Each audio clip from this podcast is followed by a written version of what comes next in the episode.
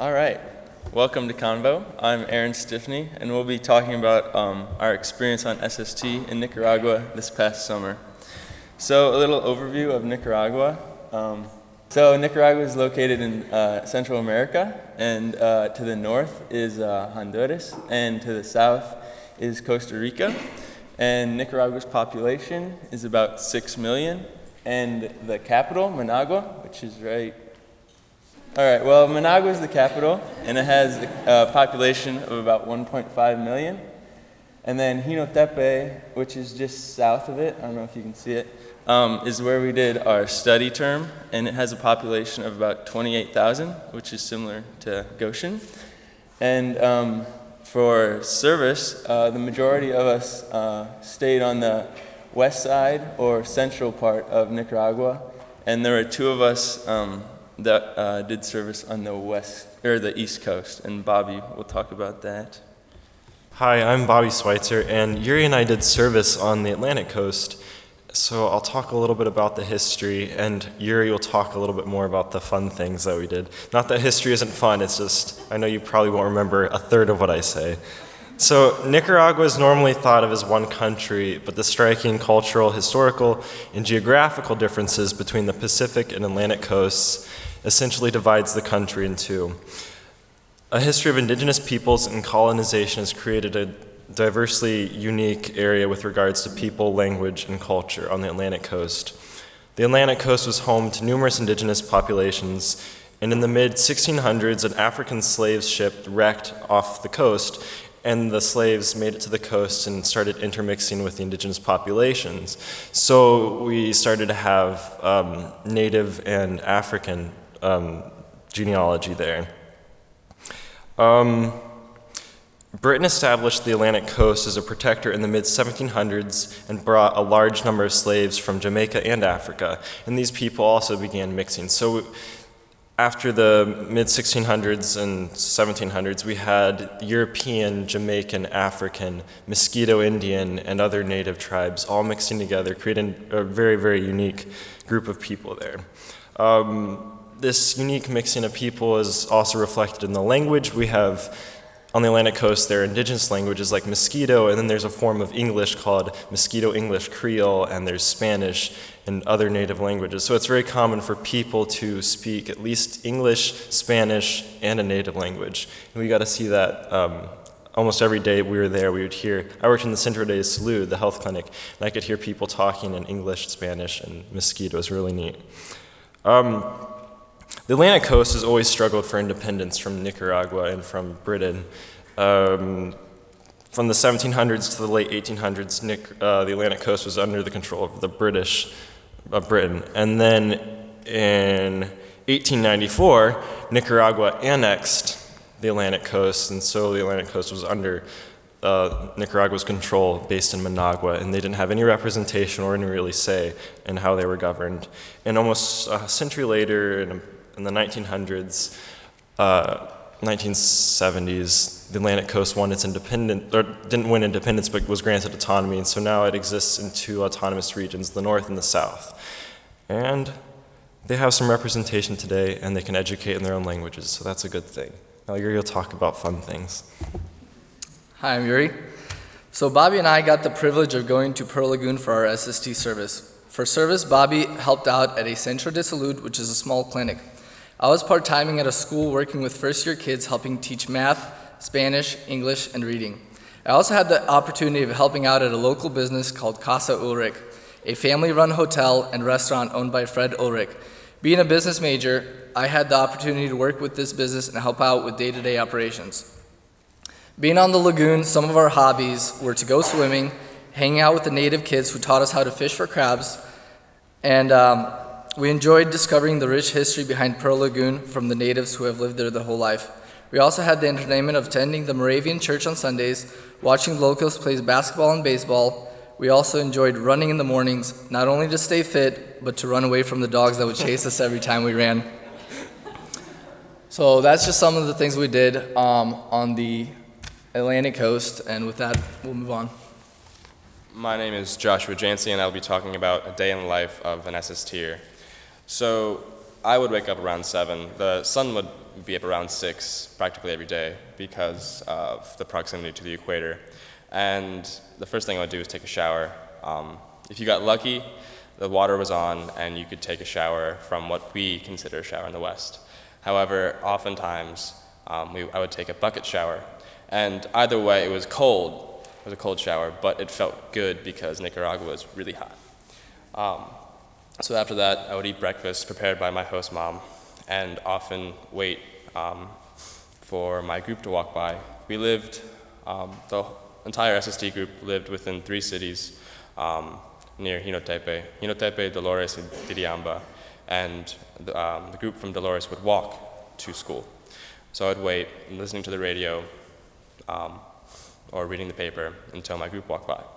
So this is us walking to school. Um, yeah, we walked along a major highway. And when we got to school, um, it was a Spanish school, so we learned Spanish for about three hours a day. And after that, we ate lunch at a local restaurant. Um, and then after that, we had a lecture. Um, anything um, from politics, culture, language, uh, history, um, often from uh, local, and that local expert. After the lecture, we would have free time to do what we would, um, hang out with our host families, hang out with the other SST group. I'm Aaron Bontrager. I'll talk a little bit about food since that's a big part of what makes up the culture. Um, I think it's safe to say that we all really uh, ended up loving the Nicaraguan food. Um, it might not surprise you that we ate a lot of rice and beans. At almost every meal, we would either eat rice and beans, beans and rice, or gallo pinto, which is uh, rice and beans mixed and then cooked together. Um, so that's gallo pinto. It took us a while to get used to having rice and beans all the time, but we uh, really ended up liking it. And I'm sure we could all go for a big plate of gallo pinto right now. Um, we also had fresh tortillas, eggs, bread, plantains, potatoes, yuca, and lots of amazing fresh fruit. There was also this uh, really strong cheese called cuajada, which is in the middle of the plate. Um, it was sometimes fried, and I think it's safe to say that uh, you either loved it or you hated it. Um, we didn't have a lot of meat, but chicken was probably the most common. On the trip to the Atlantic coast that uh, Bobby and Yuri talked about, we got to change up our menu for a few days. We had some really good seafood, and um, some of the food, like the bread and the rice, was cooked using coconut oil. So it was um, cool to get a different flavor there. One of Nicaragua's most special dishes is naca tamales. Um, if you're familiar with, um, yeah, there it is. If you're familiar with um, tamales, naca tamales are really similar, um, except they're larger and they're wrapped in uh, plantain leaves instead of corn husks. The inside's filled with cornmeal and either chicken or pork, usually. Uh, we had a lot of coffee to drink, regardless of the temperature outside, and this was often with sweetbread from the local panaderia. And Caleb's family actually um, sold pan on the streets, so that was, uh, yeah, Caleb got to help out a lot with that. Um, and he'd bring some to school for us to eat too. So. Uh, we also love drinking uh, frescos, which were made freshly from various fruits, uh, vegetables, and grains. And these were really refreshing, and I got, I had a lot of fun figuring out what flavors I was drinking. I made a list of about 25 different flavors I had on SST. So, um, yeah, overall, we really enjoyed the food and we miss it.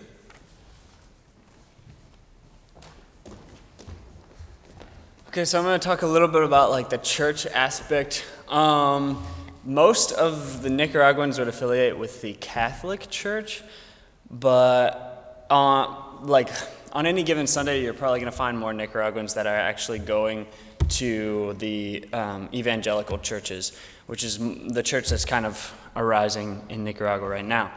Um, so when I was there, I really got involved in the evangelical church. I wanted to, I told um, Doug that I would like to get involved in the worship there, and so he put me with a house uh, host family that the dad was a pastor and the mom was really involved in the church as well. And so um, I get there the first weekend, and my mom, or I can't remember my mom or my dad, but they asked me, they're like, Would you want to play on, in the church on Tuesday with the worship team? And I was like, Oh, yeah, sure. You know, and I was just thinking, like, we would just like go and practice and, like, you know, jam a little bit. So Tuesday comes around, and I go to the church, and I show up, and and we kind of go back in backstage and i realize like there's a whole service going on and people are like playing music and like people were worshiping and my mom's like okay go up go up and i was like what i was like because there's like no music or anything there's just like a guitar she's like just go take that guitar and start playing i was like um, okay. And so I'm like walking up the stairs to the stage, and everyone on the stage playing, they're like, hey, how's it going? I was like, hey, I don't know you guys, but is awesome.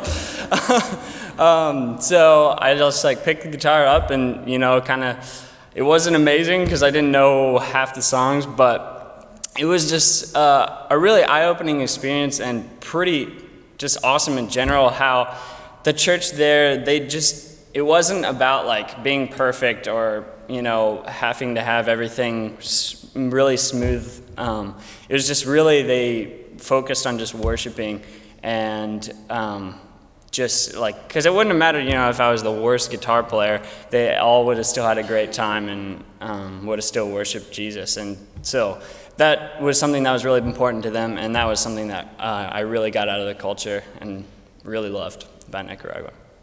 I'm maria. And i'm robert. And we're going to talk a little bit about the history of nicaragua um, especially the us influence. Um, in the 1850s, Nicaragua briefly had a president named William Walker, and you might think this doesn't sound like a Nicaraguan name. You would be right. Um, at the time, the US was expanding, um, so one enterprising fellow said, hey, you know, might as well go be president of Nicaragua. Um, so he took 60 men and joined one side in a civil war and ended up declaring himself president. This didn't go over super well with the Nicaraguans. He got kicked out of office, um, decided to try again, and ended up getting executed. Um, unfortunately, this wasn't the end of US influence in Nicaragua. Um, around 1910, we decided we wanted a canal through Central America, and this is what ended up being the Panama Canal. But originally, we wanted it to be through Nicaragua. So we asked them if we could build a canal, and they said, no, well, you really can't just cut our country in half because you want to. And we said, well, you're no fun. So we overthrew their government, um, logically. And then we stayed in Nicaragua for the next 20 years. Um, there were a lot of citizens of Nicaragua who weren't super thrilled about this, um, including um, Sandino, who led a guerrilla movement against this occupation of the United States. Um, and what um, he's saying on this, this is from a museum that we visited, the Sandino Museum. And um, what he's saying is it's better to die as a rebel than to live as a slave. Um, so he still is a national hero in Nicaragua. Eventually, the United States set up a president and left. Um, the president we decided to set up was named Somoza. And the first thing that Somoza did when he gained office was decided that Sandino had too much popular support and so he assassinated him. And then he um, began a 52 year dynasty um, with corrupt elections, and um, it was a dangerous time to have opinions. This is a picture from that same museum. It was actually a prison um, during Somoza's time. And um, this is a photo of the Black Panther they kept there. Um, one of the things that they did in that prison is they had cells with bars dividing the cell, and then there would be a panther on one side and a prisoner on the other, and the panther could like reach through the bars, and um, if you stood at the very edge of the wall, then like you could just get scratched. Um, and so that was one of their methods of torture. Um, despite all of this, um, all of these human rights violations, this during this entire time, Somoza was known as the United States' most valuable ally in Central America. In the 1970s, there was a popular uprising against Somoza, against the Somoza dynasty. which started while there was an SST group there from Goshen College.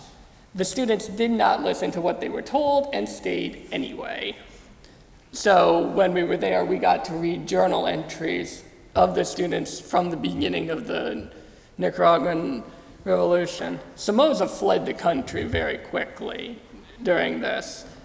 And the Sandinistas, who took their name from Sandino, gained power and implemented a lot of social programs like literacy campaigns, vaccination campaigns. Some of the other students will talk about these in more depth later. And Ronald Reagan was not okay with this because they were getting funding and arms for their revolution against Somoza from the Soviet Union, even though they were not specifically communists. So he started funding Contra rebels shortly afterwards. You may recognize the name Contra because of the Iran Contra scandal. Congress decided, you know what, this is illegal. We shouldn't be funding these rebel groups. They're a very small minority anyway, and they're causing huge amounts of human rights violations. So they cut Reagan off from funding them, which is where the Iran Contra scandal came from. And again, more of the human rights violations will be talked about by another group. The war is over now, but the government is still pretty corrupt. So during this war, um, the, I, the Contra um, war in Nicaragua, we've mentioned some human rights violations. Doug Shirk, one of our SST leaders, was actually went down there as part of Witness for Peace during that war, and um, his job was to document the violence because it didn't get reported, since most of the human rights violations were being carried out by the people who the U.S. supported. Um, so it just didn't get published. So this is a couple of photos from one incident. Um, this is a civilian vehicle, which was carrying two kids in the back that got ambushed. Um, so that blood is all from those two kids um, who got shot by the Contras a couple times. Um, this is one of the kids. He lost an arm and ended up being brain damaged and couldn't talk afterwards. And Doug later met, and other witnesses for peace, later met with the Contra group that did this ambush and the Contras defended themselves by saying, oh, well, it was a government vehicle, um, even though it wasn't. So having Doug and Maria there, and since they were there in Nicaragua at that time, gave us a really personal connection to that history. Hello, I'm Alejandro Rodriguez, and I'll be talking about um, El Lagartillo. This is where my service place was.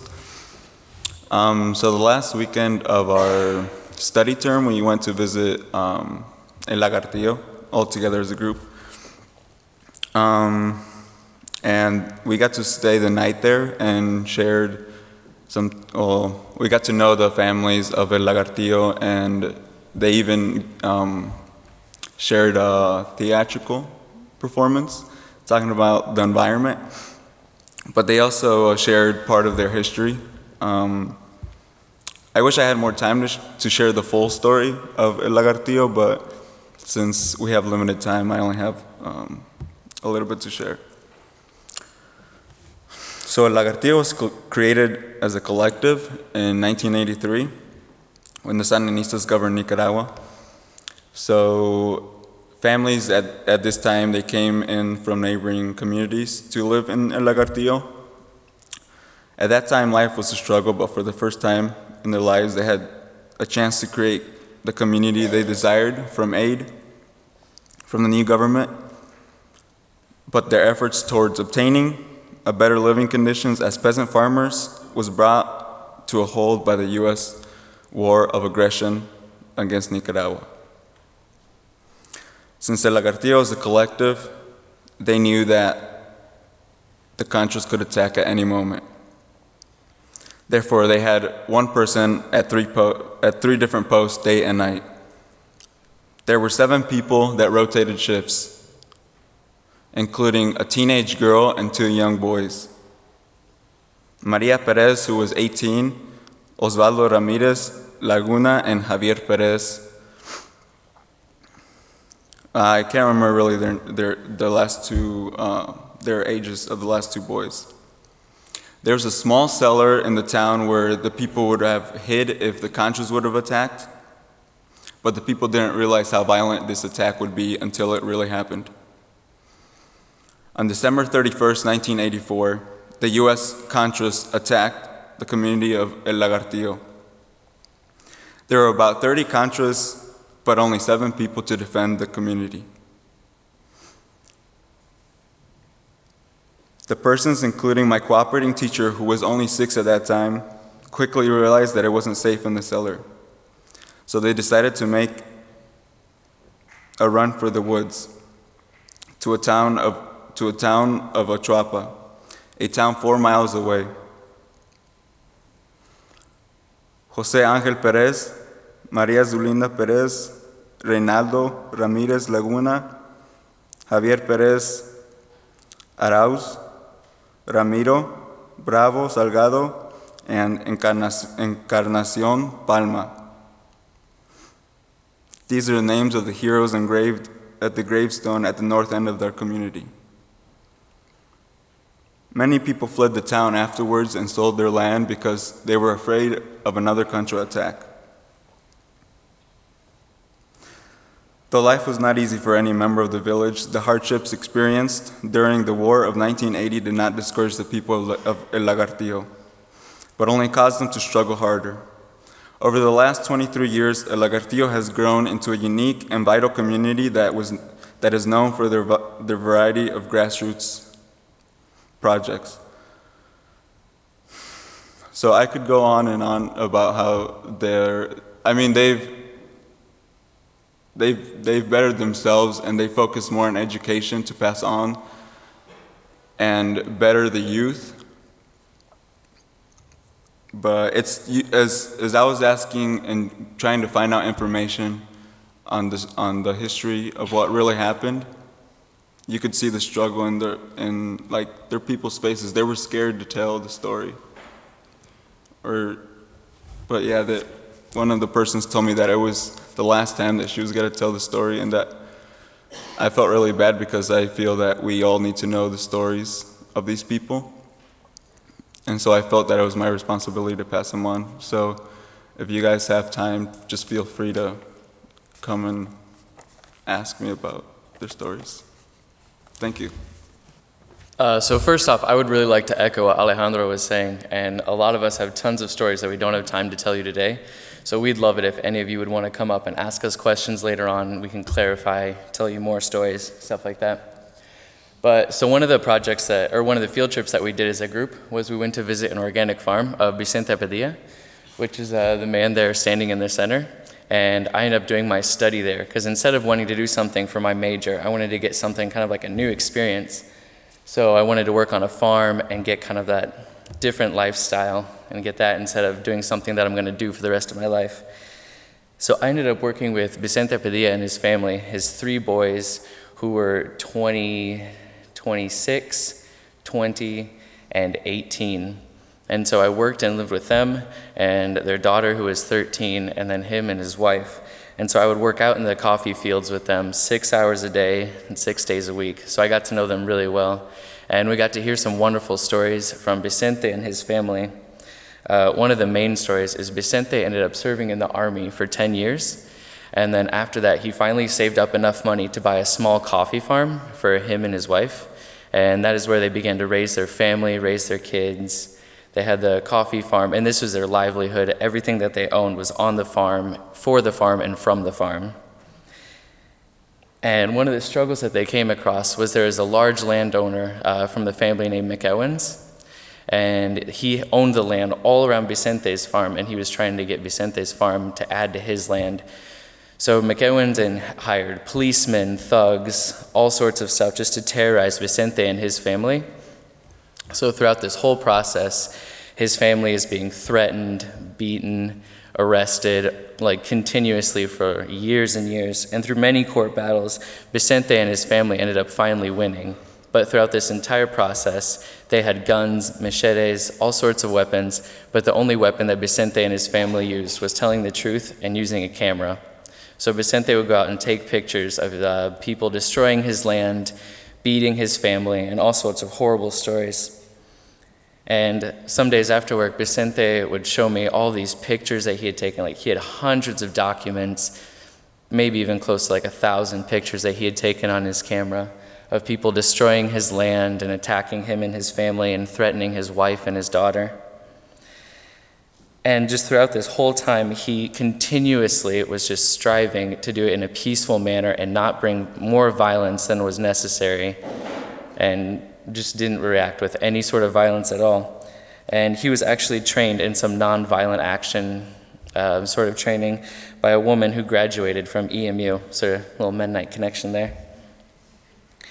Um, but one of his striving factors was to keep hope for the other people who are going through a similar situation as him. And kind of a cap on what uh, some of the other people were talking about with the Reagan administration. One night when the electricity had gone out after playing guitar for a couple hours with my dad, who was just a horrible singer, but loved singing anyways, and put so much passion into it like he would with anyone else, like anything else. He told me about how even though the Reagan administration and the American government had done so much to terrorize Nicaragua, he didn't hold it against the American people. And he didn't hold us accountable for what our government was doing and didn't blame us for our ignorance. Thanks. Hi, I'm Allie, and I'm going to speak a little bit about what Emily and I did for service. We worked in a public health clinic. and As you can see with the list of names, there were a lot of us who did health related things in Nicaragua, from clinics to um, malnour- like working with malnourished children and stuff. So the clinic that Emily and I worked in was open from 8 in the morning until 4 at night with a one hour lunch break every day. It was usually pretty busy in the morning. It was first come, first serve, and so there were a ton of people when we got there, and the waiting room was bustling with activity, and people were talking over each other. And then it usually died down in the afternoon, so we were usually out of there, I don't know, by two or so. But even on the days where there were a lot of people in the afternoon, the clinic closed at four regardless, and those people would have to come back the next day. This is because the clinic we worked at was public, and in Nicaragua, there's both public and private health care. And so most doctors who work in the public health sector often work in private as well to subsidize their income because it's pretty poor and it's a struggle to get the necessary supplies and resources for these clinics. So I worked with Dr. Melendez, there's a picture up there, in a small exam room every day, and I did a lot of observing. We saw a lot of people with the flu and with diabetes, and a lot of kidney stones and kidney problems because they just don't think about drinking a lot of water there.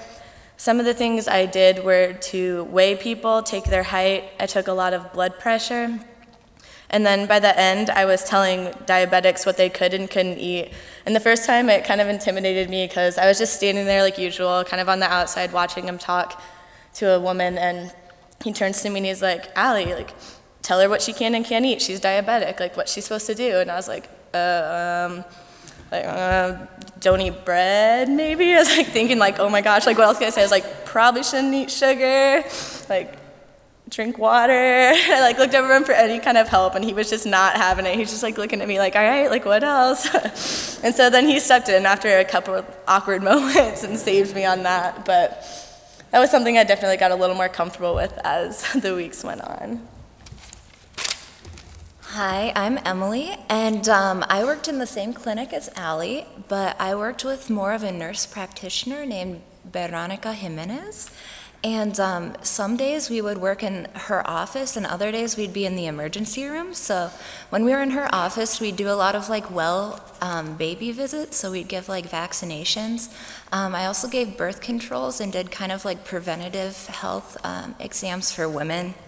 When I was in the emergency room, I kind of carried out a lot of the treatments that were prescribed by Dr. Jimenez, or Dr. Mendez. And um, so I did a lot of like nebulization and giving antibiotics and wrapping wounds and stuff like that.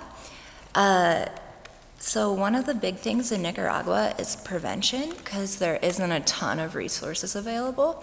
So, some days um, I would also work with Dr. Mendez, and um, we would, uh, because my nurse practitioner had gone out on uh, kind of like a, a prevention type of thing. So where she would actually go out and uh, immunize people. Um, she would find, you know, like they would send people out to really um, find like vaccines and do things so people didn't always have to come into the clinic if they uh, didn't or couldn't get there well.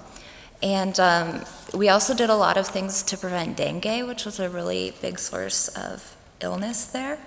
And so we would have, uh, in the mornings when people would sit in the waiting rooms, we would have like TVs and they would um, watch, kind of just watch um, how to prevent dengue. And actually, the first day that uh, we went to the clinic, we kind of went on this abatizacion, which is where we went out and gave kind of like uh, kind of like a, a, medicine fertilizer type of thing to put in the water supplies to kill mosquito larvae that cause dengue.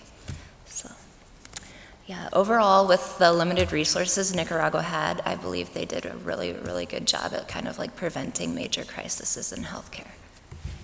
Hi, I'm Becky. And I'm Jordan. And we're going to talk about education in Nicaragua. So, um, Robert briefly mentioned this earlier, but um, a really amazing movement that happened shortly after the revolution that has to do with education was the Literacy Crusade.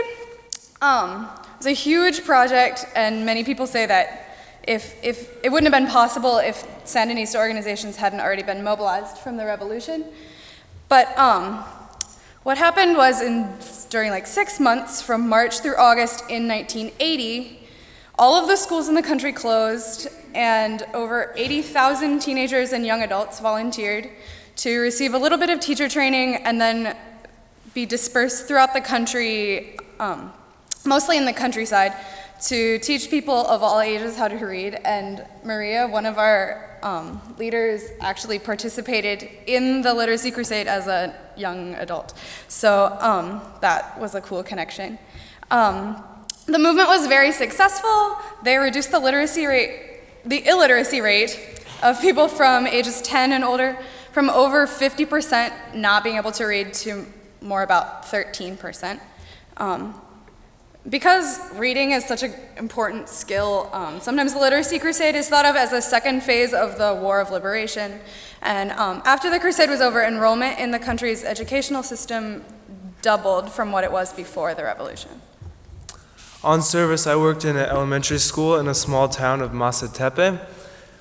The school I worked at was the second poorest school, like in the region area. During my service, I was an assistant teacher and a PE instructor in a third grade classroom. On the first, one of the first things I noticed about the school was the little supplies the school had. Literally, the supplies my school had were notebooks and pencil, and even some kids didn't have that. Books were also lacking. My school had none. However, fighting against odds, Nicaragua's education is headed in the right direction. After years of education being a low priority in Nicaragua, recent years suggest the priority level of school is changing. During the years of the Somoza dictatorship, only 60% of students attended school. Now, attendance is on the rise and nearly at 90%. Current Nicaraguans believe that having an education is the key to their future. One way they are trying to change is by getting more books. When I left Masatepe, they were in the process of starting up a library. This was the first library in the town and a huge step in improving their education. And because schools like the one that Jordan worked at um, don't really have extracurricular activities, if people want to study those, those, then they have to pursue them in other places. On service, I worked at a cultural center where they have classes in extracurricular activities, particularly the arts, um, for children and adults. Um, so they have um, art classes and music classes and dance classes. And those arts are, are just really an important part of Nicaraguan culture. Um, they're held as valuable in the, the, traditions of the past, and, and they were really um, important in the revolution in like mobilizing people and inspiring them to work together. Hi there, my name is Caleb Longenecker, and I wanted to talk a little bit more about what Becky was saying about the arts. Many of us know that uh, in Latin American culture, dance is something that's very popular. This was a picture from an event we had at our uh, host house where Doug and Maria stayed. And we had some people come in and help teach us how to dance because we don't know how to dance. And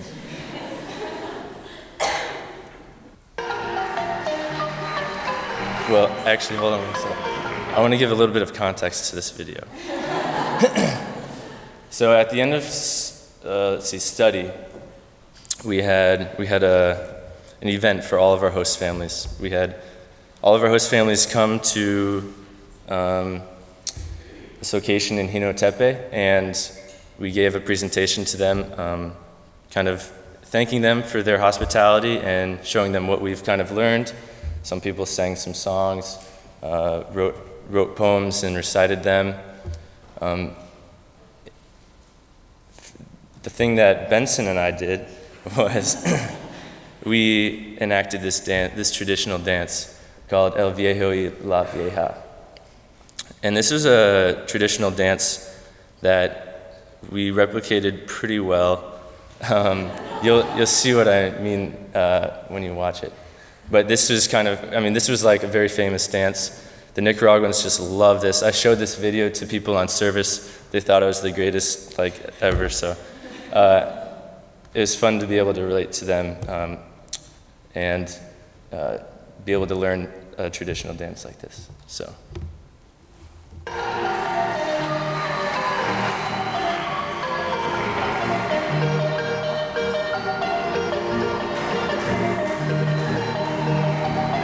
can try to guess who's who.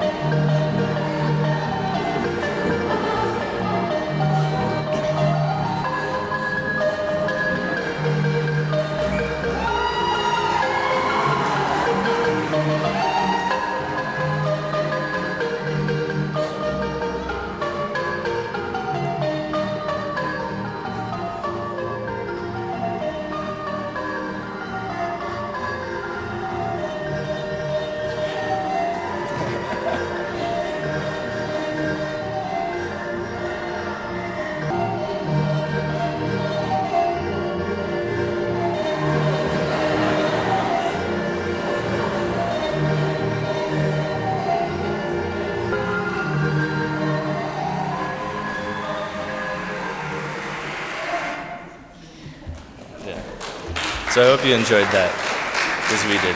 Thanks, Benson. All right, I just wanted to reiterate, reiterate what uh, many of uh, my friends said up here that uh, the Goshen SST program is an incredible program, and if anyone is still kind of debating on whether they should go or be a part of this program, I highly, highly encourage it. It's just such a time of immense personal growth and development, um, and such a such a good time through. There's a lot of times where you're you're struggling a lot, um, trying to cope with different things. Uh, you're in a, you're in a strange culture, language barriers, um, whatever it may be. There's a lot of struggle, but also there's a lot of reward, and I think we can all say that uh, we gained so much from this experience. And I just wanted to flip through some some group photos here. Uh, this was the, the house which Doug and Maria stayed. Um, we called it uh, La Casa Goshen. And we, we would meet here, like Josh said, uh, sometimes uh, in the afternoons, sometimes we ate lunch here. Um, this was kind of a group check in. We would always check in with each other, see how we're doing. There we go. There we go. This, um, as Maria said, Doug Sherrick worked for, uh, was a volunteer for Witness for Peace during the uh, Contra War. This was, um, look at him, he's so young. Um, yeah, uh, Maria kind of spoke a little bit about this already. Um, this is a Contra group um, that Doug was recording um, different stories from. And Witness for Peace would bring down groups uh, from the United States to kind of learn about um, the happenings. And yeah, in this time, Witness for Peace uh, had, a, had a nice opportunity. Um, being just the nationality of American, um, they were allowed to have these interactions with Contra, um, Contra fighters uh, who kind of like weren't supposed to like fight Americans essentially because they were gaining aid from uh, the United States. So this was kind of a unique opportunity um, that Doug had and had a lot of impact on a lot of people. This was uh, Maria uh, in her young age as well, um, hitchhiking on the side of the road.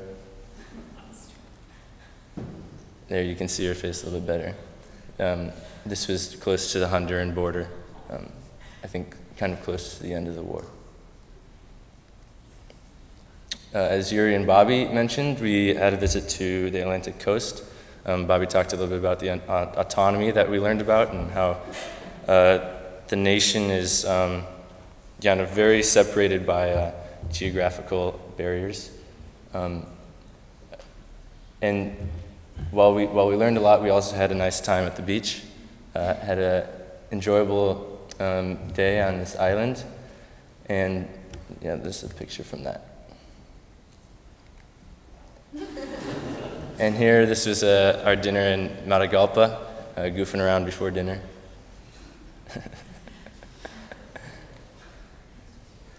this is another um, group meal that we had uh, at La Laguna de Apoyo. And people who are going to Nicaragua this, uh, this summer will definitely go, be able to go here.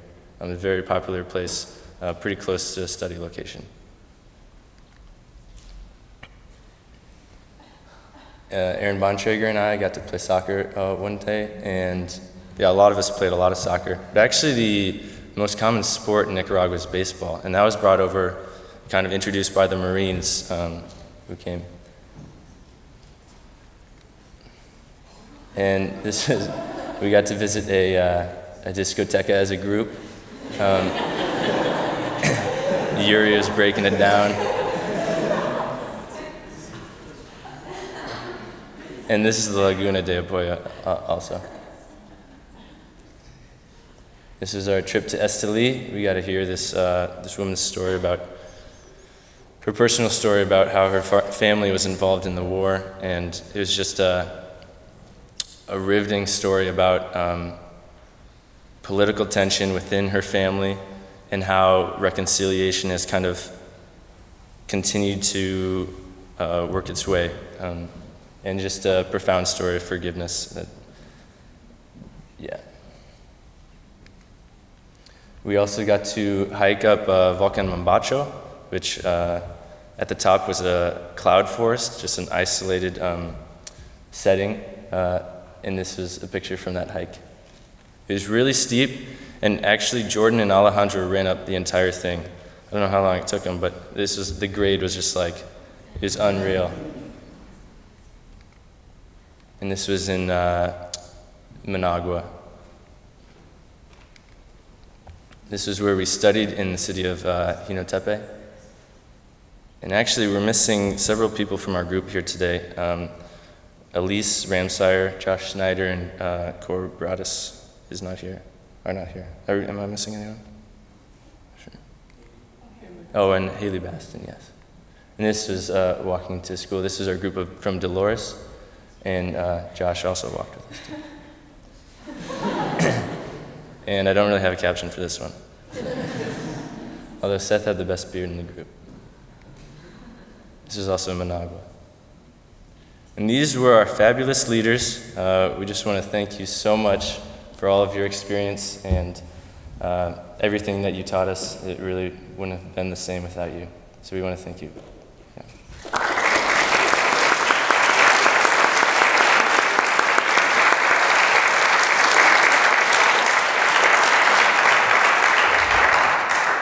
And, th- and their son Josh uh, was with us, and uh, we enjoyed his company as well. Um, so at this point, you are dismissed. Thank you so much for listening to us, and uh, hope you have a great time on your SSTs this summer and next fall.